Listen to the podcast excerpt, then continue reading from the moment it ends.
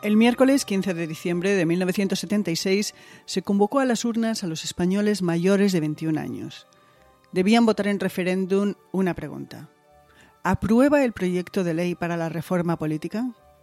El 77% del electorado votó y el 94% dijo sí.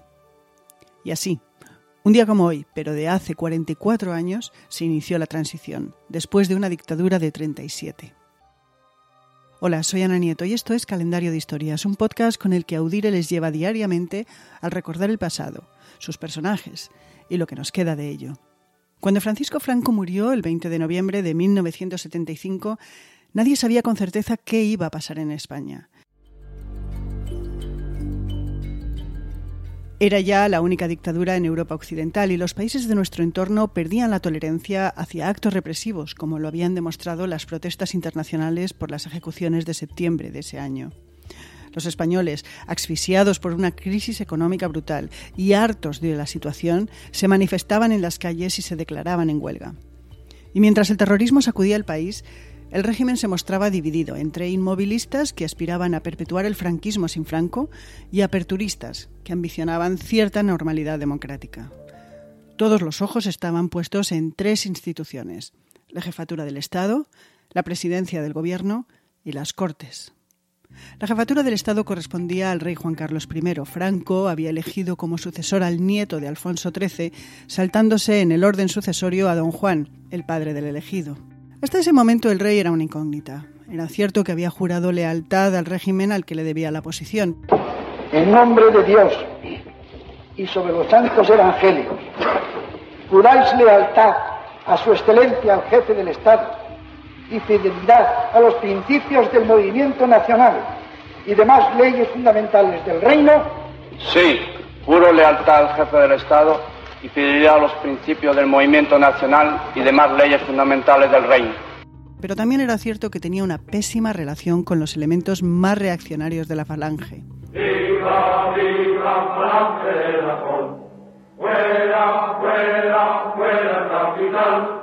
¡Viva, viva el Estado sindical! Que no queremos leyes idiotas que no gobernar. También era cierto que tenía pendiente su legitimación dinástica y que no se entendía con Carlos Arias Navarro, presidente del gobierno desde el último día de 1973. Arias Navarro defendía el franquismo sin Franco. Su larga hoja de servicios a la dictadura incluían los puestos de ministro de la Gobernación, alcalde de Madrid, gobernador civil y director general de seguridad, pero muchos le conocían no por sus cargos, sino por su apodo, el carnicero de Málaga, por su papel represor durante la Guerra Civil.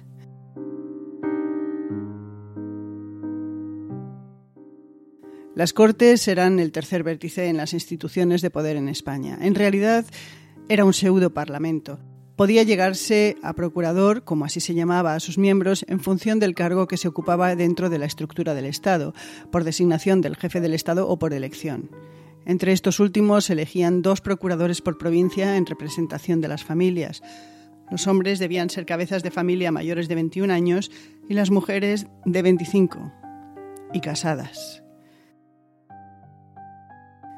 A los pocos días de la muerte de Franco, el 6 de diciembre, se nombró presidente de las Cortes a Torcuato Fernández Miranda. El nombramiento se lo debía al recién proclamado rey que así comenzaba a mover sus fichas. Había elegido para el cargo a su profesor de Derecho Político, quien debía además presidir el Consejo del Reino.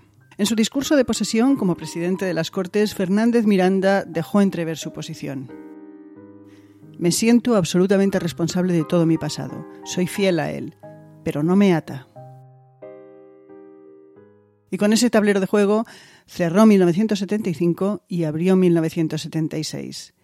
El rey propuso a Arias un cambio de gobierno a lo que accedió y Fernández Miranda propuso a Adolfo Suárez como ministro del movimiento. Pasaban los meses y Arias Navarro, enrocado en su posición inmovilista, tenía problemas de entendimiento con las Cortes y con el rey. Y dos eventos contribuyeron a restarle apoyo. Primero el suceso de Vitoria, cuando la Policía Armada atacó una asamblea de obreros en huelga matando a cinco de ellos. Después el suceso de Montejurra, cuando en una romería carlista un grupo formado por un sector del carlismo, franquistas acérrimos y fascistas extranjeros, atacaron a otro grupo carlista. La refriega, que empezó con gritos de Viva Cristo Rey, degeneró a pelea con palos y acabó en ráfagas de metralleta, todo bajo la mirada pasiva de la Guardia Civil. Murieron dos personas. La tensión entre el rey y su jefe de gobierno se volvió inmanejable y después de una reunión entre ambos, Arias Navarro presentó su dimisión el 1 de julio. Y ahí volvió a entrar en escena Fernández Miranda con un papel estelar. Como presidente del Consejo del Reino, convocó a sus miembros para presentar al rey una terna de candidatos para que éste escogiera al próximo presidente del gobierno. Se partió de 32 candidatos. Se votó repetidas veces durante dos días. Mientras, Fernández Miranda hacía pedagogía y movía hilos. Y al final se llegó a tres candidatos. Explicando ese momento, Fernández Miranda dijo, Estoy en condiciones de ofrecer al rey lo que el rey me ha pedido. Y lo que el rey le había pedido era Adolfo Suárez. La labor primordial del nuevo presidente era elaborar un proyecto de ley de reforma política. Pero se enfangó. Y de nuevo Fernández Miranda tuvo que acudir al rescate. Recogió todas las propuestas, trabajó sobre ellas y presentó un borrador que no tiene padre, según decía, pero que respondía a su pensamiento de ir de la ley a la ley a través de la ley. Es decir, reformando, no destruyendo. Me presento ante todos ustedes para darles cuenta del proyecto de ley para la reforma política, para decirles sencillamente cómo propone el Gobierno que sea nuestro futuro y para convocar a todo el pueblo español a una tarea de protagonismo y solidaridad. Y ese fue el proyecto que se presentó a las Cortes. Fue aprobado el 18 de noviembre de 1976 con 425 votos a favor de un total de 531 procuradores. La aprobación se consiguió por diversas razones. Unos procuradores creían que era el devenir natural de la historia. Tiene la palabra don Miguel Primo de Rivera. Bien saben sus señorías que la irrepetible autoridad política de Francisco Franco, al que desde aquí proclamo mi lealtad sin renunciar a mi devoción personal por él, a cuya sombra crecí y viví en paz, lo mismo que tampoco renuncio a mi condición josantoniana, es indiscutible que hay que sustituirla por otra autoridad política y no precisamente por el que cada uno egoístamente ahora quiera esgrimir, sea la que sea, venga de donde venga, la pongo en duda. Quiero que el pueblo español me lo diga. Es precisamente ahora la hora de la consulta. A otros se les convenció ofreciéndoles posiciones. A otros se les amenazó con cesarles en sus cargos. Y a otros se les puso delante un dossier elaborado por la SECED, el Servicio de Inteligencia del Franquismo. Con otros simplemente no hubo nada que hacer y votaron en contra porque esta reforma tal y como la quiere el gobierno y tal y como la defiende la ponencia no es de verdad una reforma, es una ruptura, aunque la ruptura quiera perfilarse sin violencia y desde la legalidad. Una vez pasado ese escollo, se convocó a referéndum el 15 de diciembre de 1976 a todos los españoles mayores de 21 años y se inició la campaña. Solamente las asociaciones legales podían pedir el no o la abstención, con lo que en la práctica toda la campaña fue a favor del sí. En Cataluña, Galicia y el País Vasco se emplearon además del castellano sus lenguas propias. Hubo un gran despliegue en televisión, radio, prensa escrita y vallas, y una canción dominó todos los eslóganes.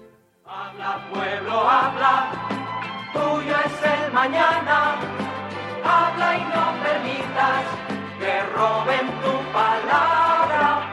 Habla pueblo, habla, habla sin temor. Y el pueblo habló, con una mayoría muy cualificada, y así se caminó el primer paso de la transición. Al año siguiente, 1977, habría elecciones para las Cortes Constituyentes y al siguiente, 1978, se aprobaría la Constitución en referéndum. En cuanto a lo que pasó con los grandes protagonistas de esta historia, destacamos que Carlos Arias Navarro, último presidente del franquismo y primer presidente del reinado de Juan Carlos I, falleció en 1989, a los 80 años de edad. Tenía el título de Marqués de Arias Navarro. Torcuato Fernández Miranda dimitió en 1977 al considerar que ya había cumplido su labor. Fue nombrado senador real en las Cortes Constituyentes y después dejó la política. En reconocimiento a su papel, se le nombró Duque de Fernández Miranda y Caballero de la Orden de Toisón de Oro. Falleció inesperadamente en Londres en 1980. Tenía 65 años. Adolfo Suárez, primer presidente de la democracia, dimitió en 1981. Formó su propio partido político, el CDS, por el que fue elegido diputado. Abandonó la política en 1991. Padeció Alzheimer y falleció en 2014. Se reconoció su labor durante la transición nombrándole duque de Suárez. El rey Juan Carlos I abdicó el 19 de junio de 2014. En estos momentos se encuentra en Emiratos Árabes Unidos y su legado está cada vez más enturbiado por sus escándalos financieros. Y otros 15 de diciembre pasaron los siguientes eventos. En 1791, en Estados Unidos, se ratifican las diez primeras enmiendas de la Constitución, que se conocen como la Carta de Derechos. Y en 1939 se estrenó Lo que el viento se llevó. En España, en 1930, los militares Ramón Franco, hermano de Francisco, y Queipo de Llano se sublevaron a favor de la República fracasaron en su intento. Y en 1976, el año en el que España celebró su referéndum de reforma política, un golpe de Estado en Argentina depuso a Isabelita Perón. En Estados Unidos, Steven Wozniak y Steve Jobs fundaron Apple Computer en el garaje de los padres de Jobs. Y en China falleció Mao Zedong, máximo dirigente del país desde 1949. Y cerramos el programa de hoy con una cita de Adolfo Suárez. El futuro no está escrito, porque solo el pueblo puede escribirlo. Esto ha sido hoy Calendario de Historias. Gracias por haber compartido este ratito con nosotros. Quienes lo hacemos, María Luz Rodríguez y yo, Ana Nieto, le agradecemos la atención. Mañana será otro día y estaremos aquí.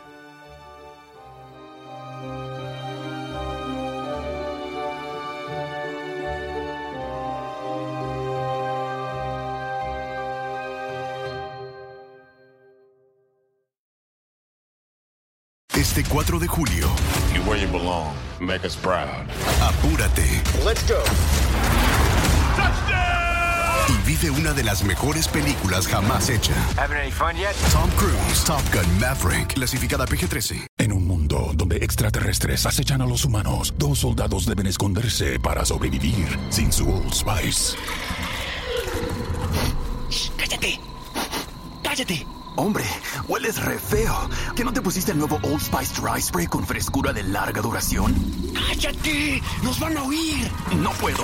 ¡Apestas! ¡Te dije! ¡Se me olvidó el Old Spice!